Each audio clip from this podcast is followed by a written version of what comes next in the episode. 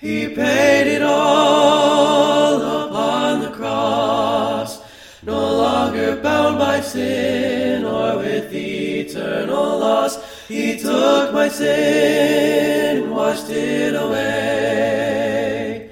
When I was immersed in that watery grave, I heard that gospel call because he paid it all. Hello, and welcome back to another episode of the Been There, Read That podcast. I'm your host, Nathan Batty.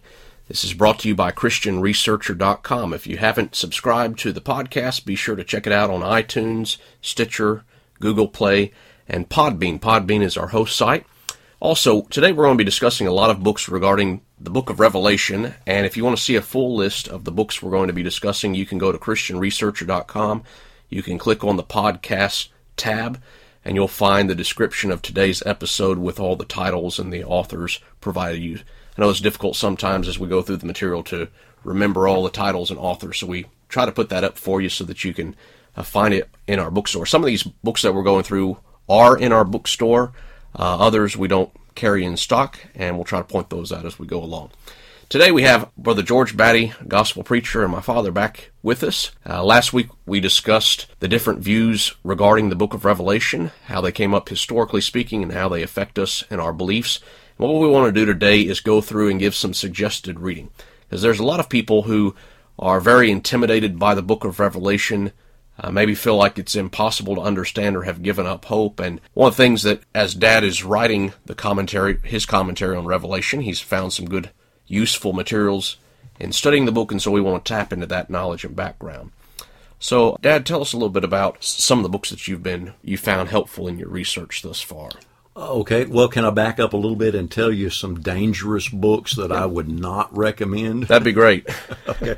Well, I would strongly caution against uh, that. We talked about two dangerous positions that can actually cause you to be lost if you believe these positions. And the first position is dispensational premillennialism, and the other is hyperpreterism. And in dispensational premillennialism, I would recommend, strongly recommend that you beware of authors like John Walvoord, Dwight Pentecost, John MacArthur, Clarence Larkin, Jerry Jenkins, Tim LaHaye. They are the ones that wrote the Left Behind series that are so popular and have such, um, they've had movies made about them as well. And there are other preachers that are on the TV, radio, podcasts, uh, men like, help me out here, Hagee, is that his yeah, name? John Hagee. John Hagee. Guys like that, very, very dangerous because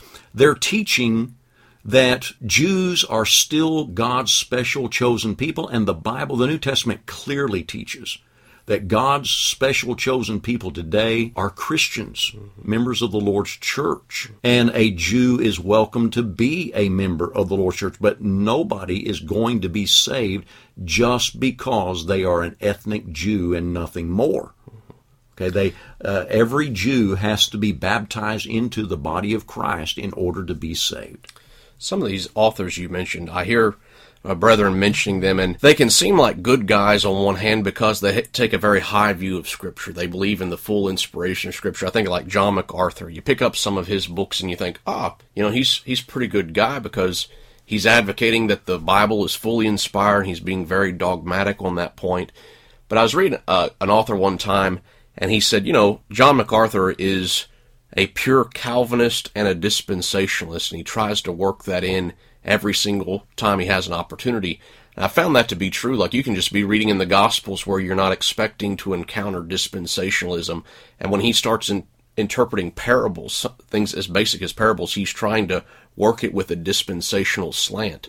And so I, I just advise people not to read MacArthur because of how saturated his writing is with Calvinism and dispensationalism. And if you're not, if you don't have a background in both of those, it can sneak up on you and just it's very dangerous material. That's right, and he does do that every chance he gets. Uh, it, it has consumed his uh, preaching. Okay, and so um, I would not recommend any of those authors on dispensationalism. That's that same way in which he saturates everything with dispensationalism and Calvinism is the same thing that some of these hyper preterists do with their writings. That's right. And so, who are some of the guys to be aware of in that realm? Well, the two main authors would be uh, Don Preston, who has written uh, maybe a hundred different books, maybe more, and Max King has written several, and th- these men that it just absolutely consumes them. That's they see uh, AD 70 and the destruction of Jerusalem in every passage that they're looking at, and it has absolutely consumed them, and is a very dangerous position, as we mentioned, because they teach that the resurrection has already passed, and that's a dangerous heresy and men, uh, these men are going to be lost unless they change their mind. One uh, author, uh, one preacher among our own brethren who has left the faith and has gone into hyperpreterism is uh, Tony Denton. And he has written a couple of books. One is a commentary on the book of Revelation, or excuse me, the book of Hebrews. I'm sorry. And uh, he's written another book as well. But anyway, it has absolutely consumed him. And he has he has left the faith and he's he's given up his salvation because he is consumed with this. And he says that the like Hymenaeus and Philetus the resurrection is past already. And unless he repents and changes he he will die lost because you cannot believe that and be saved. So that's a warning against these men who have written these books. Give me your thoughts on Foy Wallace's commentary on Revelation well, Foy Wallace, uh, he was like Kenneth Gentry. He was a partial preterist. He still believed in the second coming of the Lord, the end of the world, judgment day, heaven and hell, like we traditionally believe, like the Bible teaches. However, he believes all of Revelation is a picture of the fall of Jerusalem, which would be equivalent to, to take this position. It's crazy, but it's been written to the seven churches of Asia about the destruction that's going to happen in Jerusalem, in Judea. And that would be equivalent to uh, an apostle writing to brethren in New York City about how California is about to break off at the San Andreas Fault and fall into the Pacific Ocean. Well, if California is about to break off of the continent and fall into the ocean, maybe we need to be sending the epistle to the brethren in California where that's going to happen instead of brethren in New York who are on the complete opposite end of the continent. And that's kind of what is happening with this AD 70 theory. This preterist position is it's being written to the revelation is being written to brethren in Asia, but the destruction and all of the torment's going to be taking place in Judea, hundreds or maybe thousands of miles away, and it, it doesn't make any sense. It's crazy.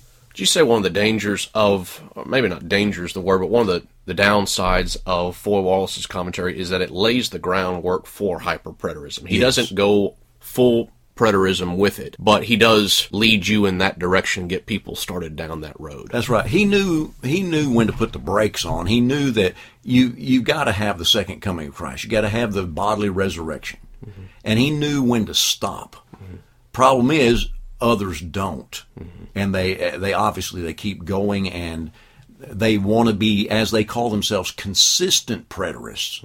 And they want to, they want to be consistent in saying all of these prophecies in the Bible are about AD 70. I just want to throw that out there because Foy Wallace is, is held as a, as a good gospel preacher and right on a lot of things, but that was kind of an area where he, he fell short in some of his writings and has had a good in, has had a lasting influence right. amongst our brethren. So, uh, having given some warnings about books not to get or authors not to read after, let me let me suggest some good reading material as far as, and of course, this is subjective. I realize that, but I'm telling you my opinion. And I've broken this down into introductory material, intermediate material, and advanced material. And so if a person is just beginning to study or just interested in starting to study the book of Revelation, well, I would recommend some introductory, easy to read material that gives you, when you finish reading it, you say, you have this feeling, ah, I think Revelation might be understandable. I think it's possible a person could understand this book. I had one sister in a congregation where I went and preached. She had her mind completely made up. Revelation cannot be understood by anybody, and she hated the entire gospel meeting because she didn't believe it was possible to understand the book of Revelation. And I think that's wrong way to look at the any book of the Bible. God revealed things. Reveal means it's possible to understand.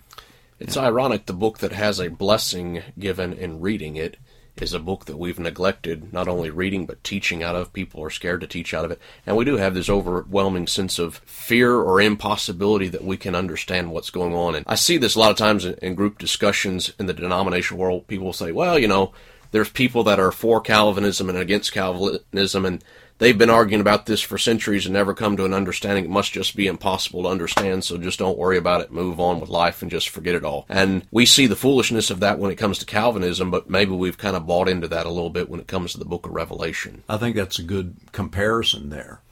So uh, let me give you some suggestions of some writers to read after that give you the hope of understanding uh, the book of Revelation. And these, these books help you uh, see the big picture of what Revelation is all about. The very first book about Revelation that I read was recommended to me by Brother Ron Corder, and it was written by Albertus Peters. The title of the book has two different titles. It was published originally under the title of The Lamb, the Woman, and the Dragon, and it was republished, a second edition, under the title of The Book of Revelation or Studies in Revelation. Just tell our listeners this this is a book that has been traditionally kind of difficult to find because it's been out of print. It's been brought back into print recently, and you can find copies of this at ChristianResearcher.com. So just throw that out for what for what it's worth to people. Okay, now now let me just say something about Albertus Peters. He I, I don't believe that he is exactly right on the book of Revelation, but what he does do is he gives a, a, a good presentation and he explains why dispensational premillennialism is wrong. And he explains why historical, the continuous historical interpretation that the reformers came up with to battle against the Pope and the Catholic Church, why that is the wrong approach. And that's where I was first introduced uh, to the book of Revelation, and uh, it's easy to read. It's fun to read. It's a fun book to read.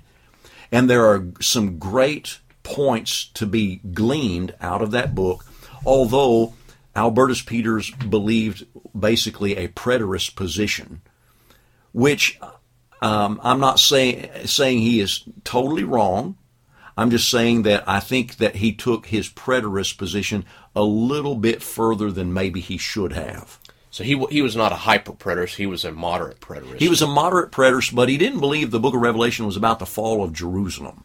He believed it was about the fall of the Roman Empire, and so he believes Revelation was fulfilled uh, primarily uh, in the 400s, early 400s.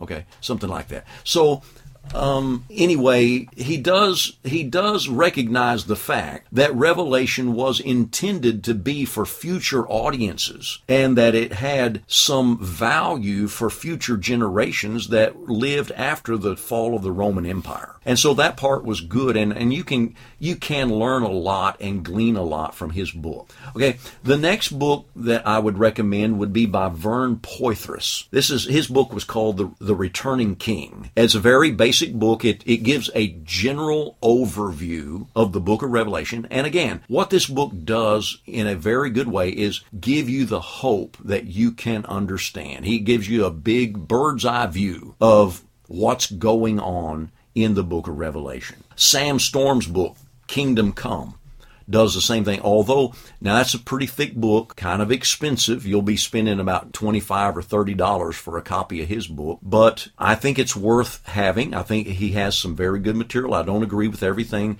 that uh, any of these men wrote. It's uh, like Brother Ron Quarter says, when you sit down to eat a chicken, we all enjoy eating chicken, but there's some bones inside that chicken. And you learn pretty quickly to eat the meat and throw the bone away. We've discussed Sam Storm's book Kingdom Come um, a little bit on some of these podcasts because at the moment I am reading through it with you and some other guys as well. And Storms is definitely that chicken and bones. On one chapter he'll be very good, and on the next chapter he'll have some hang-ups.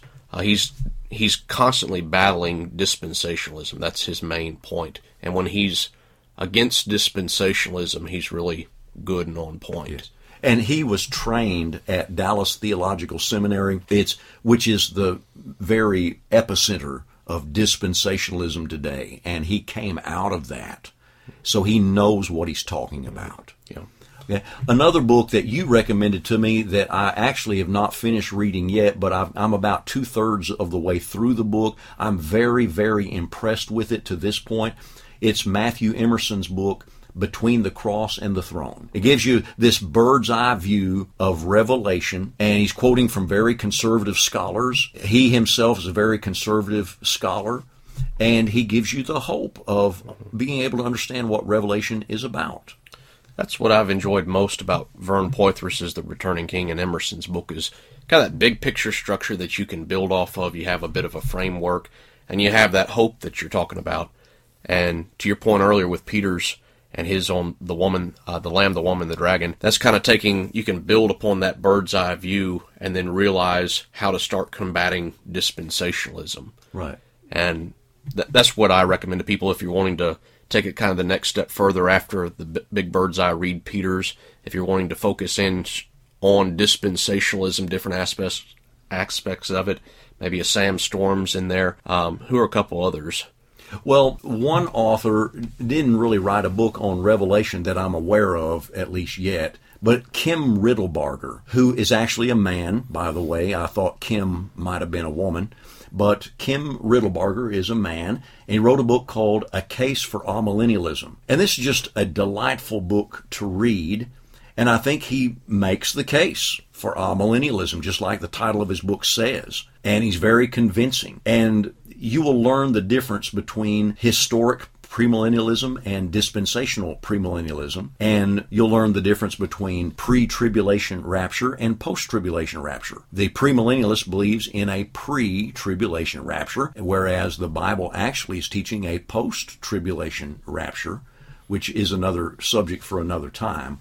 As a matter of fact, I did a podcast with Jonathan Edwards about the rapture and we talked about post tribulation rapture. And so if someone's interested, they can go and listen to Jonathan. Now, for those interested in listening to that podcast, Jonathan's podcast is the Pure and Simple Bible Podcast. You can find it on iTunes. Okay, go ahead. And so one one more book on the introductory level uh, for people that would be interested is Steve Gregg's book Revelation Four Views. And what this book does is uh, as you open up each as you turn each page, there are four columns, and side by side you have the continuous historical position or interpretation of each verse through the book of Revelation. Then right beside that is the premillennial interpretation, and then there would be the, the preterist interpretation, and finally the spiritual, spiritual interpretation or the amillennial interpretation. And that is really helpful to see side by side how does each school of thought interpret this verse of Scripture. And I think that would be helpful to anybody, even if they don't agree with my view of Revelation. It's a helpful book to see how others interpret each verse of Scripture along the way. That'd be a helpful book in doing uh, congregational teaching at church where you're teaching systematically through the book of Revelation right. and trying to interact with the different positions. Right. Now, let's go to the intermediate state now. You've you've advanced a little bit. You're ready to go on to a little bit more meatier material, but you don't want to get into too heavy too heavy yet. So I have several here that I would recommend. Let me just list these off really quickly, and um, maybe you might have some questions for me about this. But uh, Dennis Johnson, The Triumph of the Lamb. That's a good book. Dennis Johnson, Triumph of the Lamb. The next book, James Resseguie, The Revelation of John, a narrative commentary. I love that book. S.L. Morris, The Drama of Christianity. James Smith, his book is Behold, the Revelation of Jesus Christ. Michael Wilcock, his book, The Message of Revelation. William Hendriksen's book, More Than Conquerors. Thomas R. Schreiner uh, wrote the revelation, the commentary of Revelation in the ESV expository commentary, which is brand new, hot off the press, and that's very good. Kind of a short commentary. Uh, William Milligan, the Expositor's Bible, ha- he wrote the Book of Revelation in that in that series, the Expositor's Bible, and also William Milligan's Lectures of the Apocalypse, extremely valuable. Um, they've been around so long that you can actually download PDF copies for free of William Milligan's material. So that's handy. Uh, talk to us just a little bit about three here. Uh, Dennis Johnson, Resseguie, and William Hendriksen. I start with Hendriksen. He's kind of the more famous and kind of what he pioneered, I guess you'd say. Well, Hendriksen is the first writer that brought to my attention the the concept that Book of Revelation was not written in uh, chronological order. In other words, when you start reading in, in chapter 4 about the throne room of God, uh, that that scene is believed by dispensational writers as being the very beginning of the future, and that each chapter thereafter, chapter 4, 5, 6, are following a chronological order. The opening of the seals comes before the sounding of the trumpets, and the trumpets come before the pouring out of the bowls of wrath. And all of these things are in chronological order, and each event brings you closer and closer to the last day. But William Hendriksen points out, and I think proves the point, that the book of Revelation was not written in chronological order, but rather in parallelism. And I don't remember how many sections that Hendriksen divided Revelation into, but typically, most scholars today see seven distinct sections of the book of Revelation and each section is parallel with the next section. And so, sort of imagine watching a baseball game. There's a, a runner on third base and he's going to run home and as he's running he slides into home plate and the fielder throws the ball to the catcher and the catcher is trying to put the tag on the runner and there's dust everywhere and nobody can see did the did the runner touch home plate first or did the catcher put the tag on the runner with the ball before he touched the plate? And so you got these different camera angles that are trying to view the same play at the plate from different viewpoints to see which happened first. Well, that's kind of what's happening with the book of Revelation, which William Hendriksen points out, is that each of the seven sections of Revelation view Christian history from the time of the resurrection of Jesus until his second coming from different camera angles and different viewpoints and each section, like the, the, the removal of the seals, is the same thing as the sounding of the seven trumpets, which is the same thing as the pouring out of the seven bowls of wrath.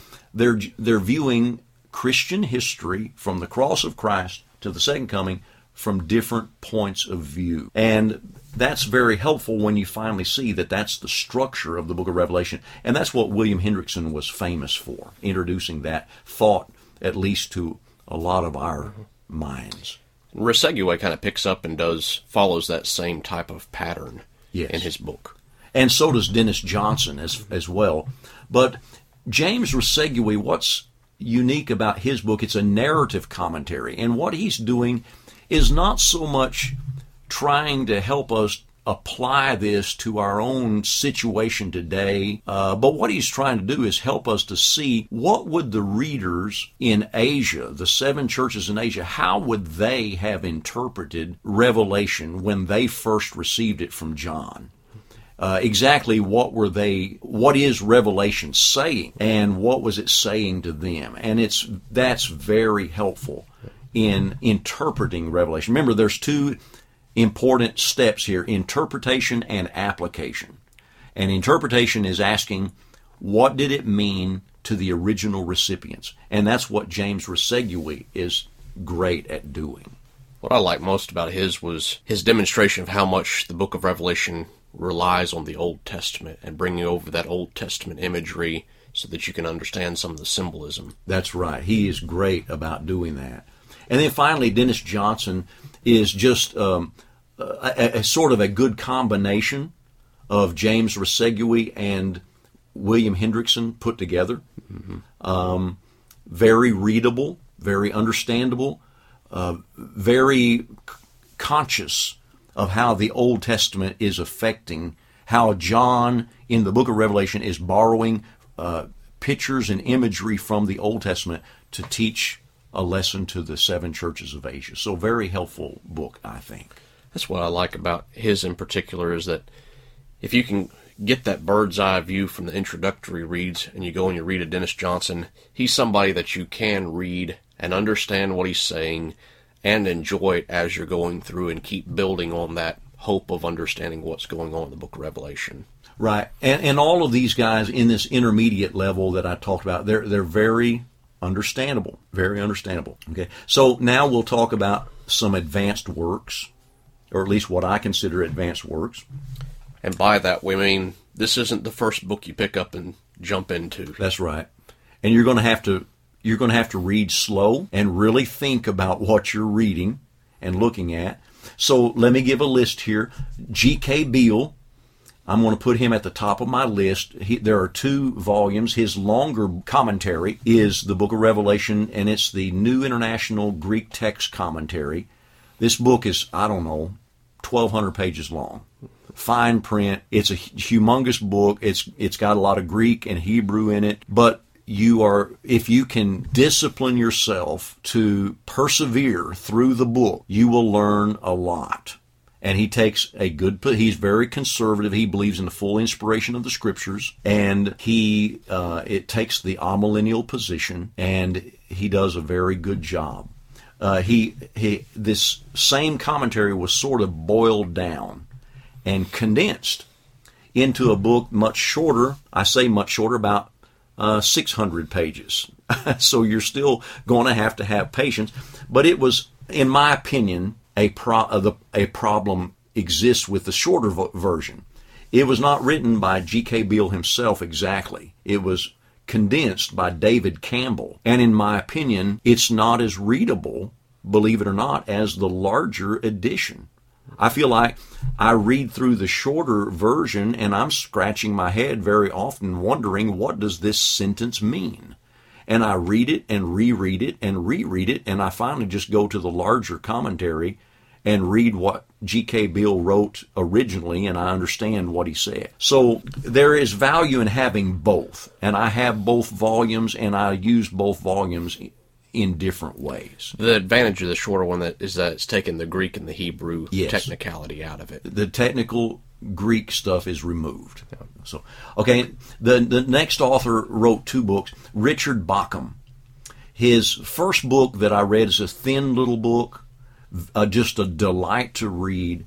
Gives you a bird's eye view. It's called The Theology of the Book of Revelation, and his other book, The Climax of Prophecy, which is a larger book. And again, this is more of a bird's eye view. Both of these books are a bird's eye view of Revelation. They're not verse by verse commentary. And you better have uh, your pocketbook out to buy this because Richard Bauckham's Climax of Prophecy, is- I, I paid $75 for it.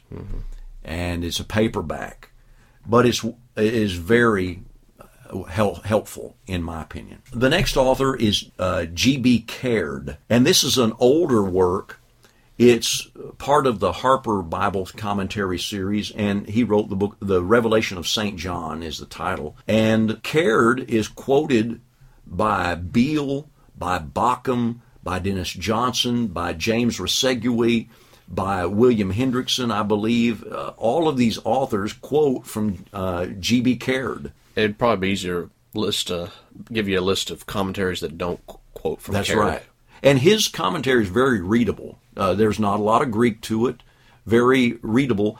It's it's understandable, but it's also it's got so much information packed in such a short space that you have to really read it slowly to absorb all the information that is being you don't realize how much is being thrown at you in such a small space and you have to really think as you read through Caird um, R.C.H. Lenski, in his commentary, he took he takes an amillennialist position. His has got a lot of Greek in it. You'll have to read it slowly, but he's conservative, and he takes a good position on the Book of Revelation. And finally, a, a commentary that a lot of brethren have is the pulpit commentary. And the Revelation volume of the pulpit commentary was written by Alfred Plummer. And Alfred Plummer takes an amillennial position, which, by the way, you wouldn't think that the amillennial position was really that popular. You don't hear much about it. The people that get all the press are these left behind dispensational writers.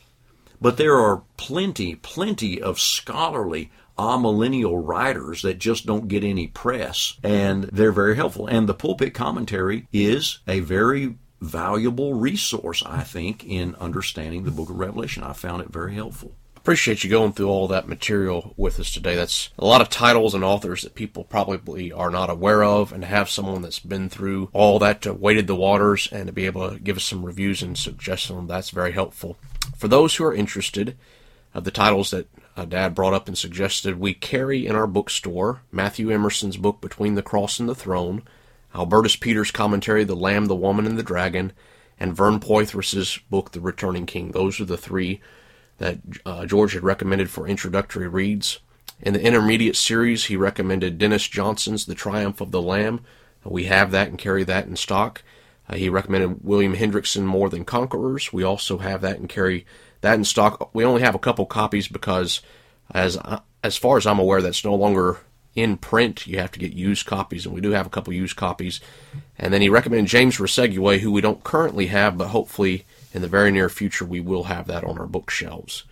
And so we're trying to stock a few of those to introduce our listeners and readers to, to give them uh, the build up, the bird's eye view, the big picture. Uh, we don't carry any of the larger commentaries at this time, um, but if you have questions about where to find those, you can write us at christianresearcher at gmail.com, and we'd be happy to try to help you locate a copy of those. Uh, before we get off here again, Dad, uh, go ahead and tell the listeners about your website that, where they can find you and follow you. Okay. Well, we'd uh, be glad to have anybody come to our website, willoftheLord.com. No spaces between the words, willoftheLord.com. And at our website, we have uh, just numerous uh, articles and study presentations that are most most of them have audio versions with written notes that can also be downloaded and you can follow along with the written notes or just listen to the audio, your choice. Um, none of this is uh, copyrighted. You're welcome to use any of it if, if you find it helpful. And uh, just for a suggestion, uh, many people seem, I don't know why, but many people ask me if I have this or that. There's a little search box it's kind of small. It's it's not real noticeable, evidently, because nobody seems to notice it. But a little box, and you can search for whatever topic you're interested in. I think it has a drop down button that drops down and lists topics that you can uh, click on, and also there's an article button on the top line. You can click on the articles, and that just lists all the articles one by one uh, chronologically as they've been posted. And so eventually you'll see everything on there if you if you slog through all that. Come to our website if you can, and and uh, hopefully you'll find material that'll be helpful in your studies of Scripture. Well, thanks, Dad, for taking the time out to go through this material with us, and for the work you're doing on your website. I would suggest, if you have time, go and find the audio recordings of the series Dad's been preaching on the Book of Revelation. It's on Green Oaks' website, it's the greenoakschurchofchrist.com. And you can also find videos on YouTube through the Christian Repository, which is run by Matthew Barnes. So we'd recommend that you check both those out. Thanks for tuning in and listening again to this, this week's message. If you haven't subscribed, please subscribe to us on iTunes, Stitcher, Podbean, or Google Play and follow along with us.